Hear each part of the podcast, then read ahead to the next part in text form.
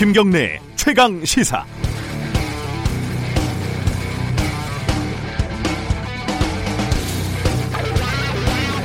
네, 어, 강효상 의원 사건이라고 해야 되나요? 이거 잠깐 정리해 볼게요.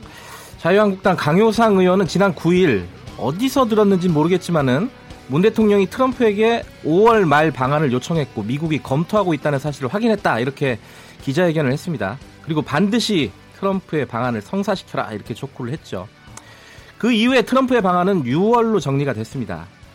그런데 알고 보니까 당시 강 의원이 얻은 정보는 고등학교 후배 외교부 공무원이 유출한 것으로 드러났습니다. 복잡할 게 없는 사건입니다. 자유한국당은 기밀 유출이 아니라 공익 제보라고 주장을 하는데 법에 따라서 수사를 하고 법원이 판단하면 됩니다. 그런데 제가 의아한 것은 자유한국당 나경원 원내대표가 문 대통령의 방한 요청을 구걸, 구력 외교 이렇게 규정을 한 겁니다. 이상하지 않습니까? 강효상 의원도 원래 반드시 트럼프의 방안을 성사시켜야 한다 이렇게 기자회견을 했잖아요. 굳건한 한미 동맹을 위해서 반드시 방안을 성사시키라고 해놓고 이제 와서 방안 요청이 구걸이라니 어느 장단에 춤을 춰야 하는 겁니까? 구걸 외교 이렇게 말을 하니까요. 1983년 전두환 씨가 레이건 대통령을 한번 모시려고 얼마나 지극정성을 다했는지 새삼 기억이 떠오릅니다. 국민을 학살하고 잡은 정권을 미국으로부터 승인받고 싶어서 몸에 몸이 달았던 거죠. 1981년 7월 어, 전두환 씨가 레이건에게 보낸 친서 일부를 잠깐 읽어드리겠습니다. 미국 대통령과 영부인을 마음에서 우러나오는 존경과 경애로 열의를 다하여 환영할 것입니다. 각하께서 방한 초청을 공식적으로 수락하시어 본인과 내자가 내자는 뭐 아내를 얘기하는 거죠. 내년 서울에서 각하를 영접할 수 있는 기쁨을 갖게 되기를 바랍니다. 각하의 건안하심을 진심으로 기원합니다. 이 편지를 받은 레이건은 이후 얻을 거 다 얻고요. 무려 2년 뒤에 방한을 합니다. 이런 걸 구걸 외교라고 부릅니다. 5월 23일 금요일 김경래 최강 시사 시작합니다.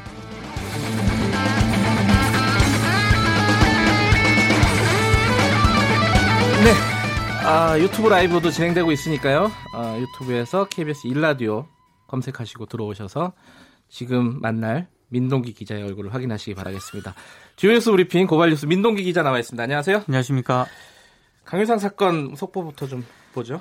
주미 한국 대사관 직원 여러 명이 문재인 대통령과 트럼프 대통령의 통화 내용을 돌려본 사실이 확인이 됐습니다. 네. 두 정상의 통화 내용은 삼급 기밀로 분류가 됐고 외교통신 시스템을 통해서 암호 문서로 조윤재 주미 대사만 보도록 전달이 됐거든요. 그런데 여러 명의 대사관 직원들이 이 내용을 문서로 출력을 해서 공유를 했다는 그런 얘기입니다.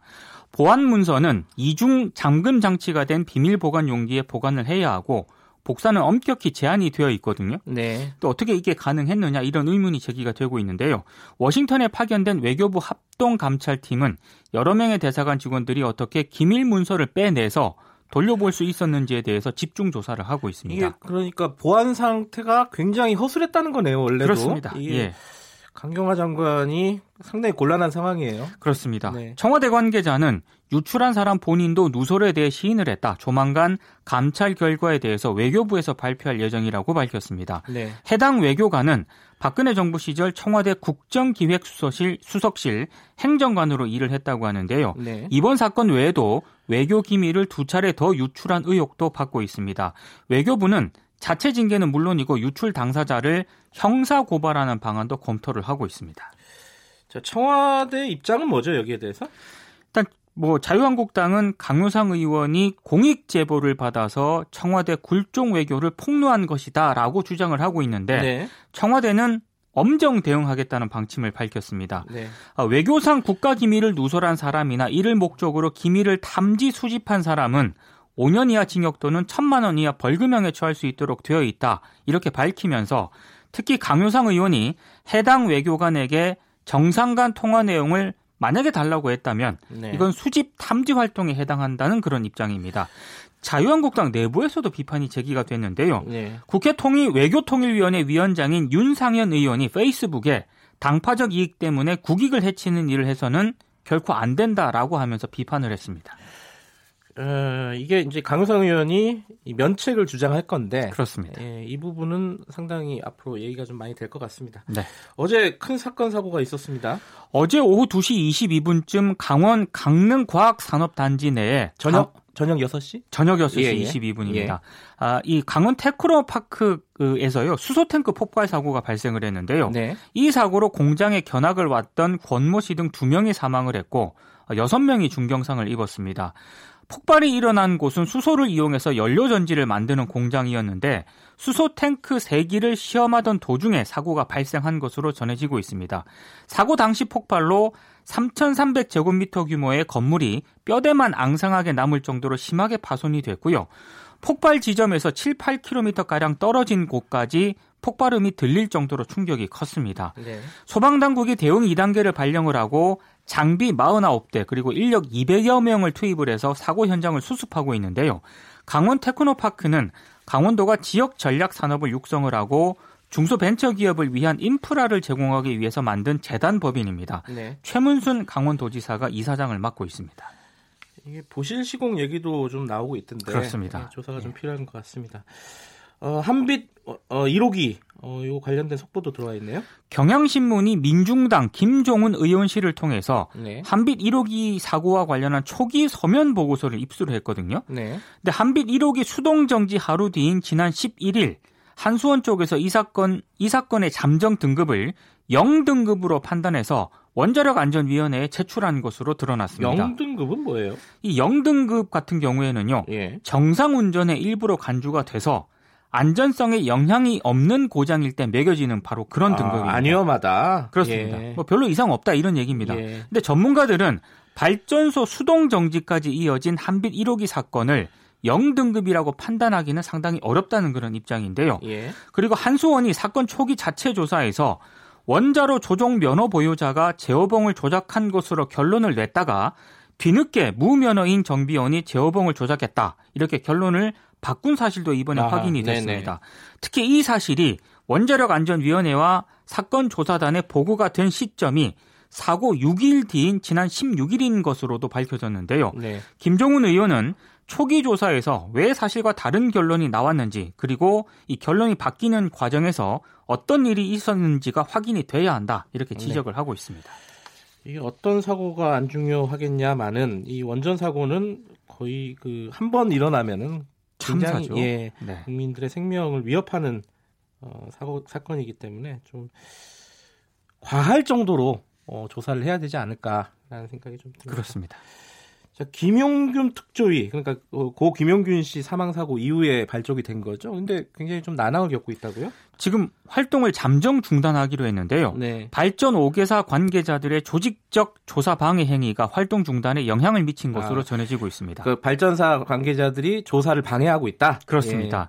예. 이 특조위는 최근 작업 환경에 대한 설문 조사를 진행을 했는데요. 네. 하지만 발전소 노동자들에게 특정한 답을 주문하는 유인물이 사전에 배포된 사실을 확인을 했습니다. 예. 발전소 관계자들이 문제가 불거지지 않도록 현장 노동자들에게 안전한 답변을 유도한 것으로 예. 특조위가 예. 판단을 하고 있고요. 많이 하는 짓들이죠. 이게. 그렇습니다. 예. 그리고 현장 조사도 원활히 이루어지지 않고 있는 것으로 나타났습니다. 발전소 측은 현장의 고질적 문제인 분진 등을 없애기 위해서 이례적으로 물 청소에 나서는 등 실태 파악을 어렵게 하고 있다고 하는데요. 네. 김영균 씨 사고 직후에 조사 결과에 따른 응분의 책임을 지겠다. 이렇게 서부 발전이 협조적으로 나왔는데 여론의 관심에서 지금 좀 벗어나지 않았습니까? 네. 그러니까 지금 조사를 방해하고 있는 그런 상황입니다. 특조위는 국무총리 면담 등을 통해서 조사 방해 주체에 대해서 책임을 묻겠다는 입장입니다. 고, 그 김영균 씨 사망 산재 사고 이후에 그 관련된 법안이 어렵게 어렵게 국회를 통과하지 않았습니까? 그렇습니다. 통과될 때도 뭔가 좀 어, 만족스럽지 못하다 산업재해를 네. 방지하기에는 이런 얘기가 있었는데 시행령도 굉장히 축소됐다고 얘기가 나오고 있어요. 네. 그래서 관련된 얘기는 3부에서 좀 자세히 짚어보도록 하겠습니다. 자, 그 다음 소식 뭐죠? 박근혜 정부 청와대 인사들이 전국의 정보 경찰을 동원을 해서 선거 정치 정보를 수집하고 특정 단체 동향을 파악하는 등 위법한 정보 활동을 지시한 사실이 경찰 수사 결과 확인이 됐습니다. 네. 경찰청 특별수사단이 어제 이병기 전 대통령 비서실장 그리고 현기환 조윤선 전 청와대 정무수석, 이철성 전 경찰청장과 구은수 전 서울지방경찰청장, 박화진 현 경찰청 외사국장을 예. 검찰의 불구속 기소 의견으로 송치를 했는데요.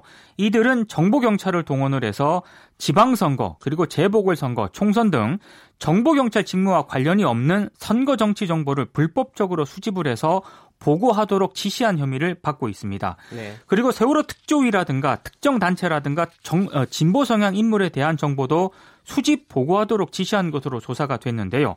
하지만 수사단은 이 불법적인 사찰에 실행을 했던 그 정보 경찰들 있지 않습니까? 네. 이 경찰들은 기소 의견 대상에서 제외를 했습니다. 지시를 실행했다는 그런 이유 때문이라고 하는데요. 예. 어, 지금 불법 행위에 가담한 경찰들을 처벌할 마땅한 법조항도 없는 점도 한계로 지적이 되고 있습니다. 네. 그래서 경찰개혁위원회에서는 정치 개입을 한 경찰을 처벌할 수 있는 법률을 만들어야 한다 이렇게 권고를 하기도 했습니다. 예. 그 어제 좀 논란이 있었던 기사인데 이 사랑의 매를 그 법적으로 금지하는 뭐 그런 조항을 만든다 이런 거죠 지금. 정부가 민법에 허용된 부모의 체벌권을 없애는 방안을 추진하겠다고 밝혔습니다. 그러니까 부모가 체벌을 해도 불법이다 이런 거네요. 이제. 그렇습니다. 어, 이게 통과가 되면은 예. 이제까지는 부모가 아이를 때릴 때 훈육이나 사랑의 매란 이유로 일부 허용을 했었거든요. 네. 근데 이걸 아예 금지를 하겠다는 겁니다. 어, 현행 아동복지법이라든가 아동학대 특례법에는요 아이들에 대한 체벌을 금지를 하고 있는데 근데 친부가 만약에 이제 친부모가 폭행을 하더라도 징계권이 인정이 됐거든요. 음흠. 그래서 형이 줄거나 무죄가 내려지기도 했습니다. 네. 법조계에서는 만약에 법 개정이 이루어지게 되면 사랑의 매란 명목으로 법정에서 형을 줄여주는 사례도 사라지게 되고 네. 내 아이니까 때려도 된다는 인식이 줄어들 수 있을 것으로 전망이 되고 있습니다. 네. 근데 이번 대책에는 민간에 맡겨왔던 아동학대 조사라든가 위기 아동 보호 업무를 지방자치단체가 직접 담당하도록 하는 방안도 포함이 됐고요. 그리고 의료기관이 출생 사실을 국가기관에 직접 알리는 출생 통보제를 도입할 것도 추진할 예정입니다. 네. 아동학대 사건이 계속 이어지니까 이런 네. 대책들이 나오는 것 같습니다. 그렇습니다. 아까 제가 오프닝 멘트 할 때 들으셨죠? 그 전두환 전 네. 대통령의 친서. 그게 어, K7446님이 어, 이게 영문 편지를 너무 오버해가지고 우리말로 극대화시킨 느낌이다. 아. 근데 이게 한글이었습니다. 아, 한글로 보낸 거예요? 예, 한글로 아, 보내고 그거를 영, 영문으로 번역을 해갖고 전달을 하거든요. 그러니까 직접 한글로 쓴 거예요, 이거는. 영문 번역을 어떻게 했는지가 궁금하네요. 영자는 안 읽어봤습니다, 제가. 자, 오늘 여기까지 듣죠. 고맙습니다. 고맙습니다. 일주일 고생하셨습니다. 고발뉴스 민동기 기자였고요. 김경래 최강시사 듣고 계신 지금 시각은 7시 37분입니다.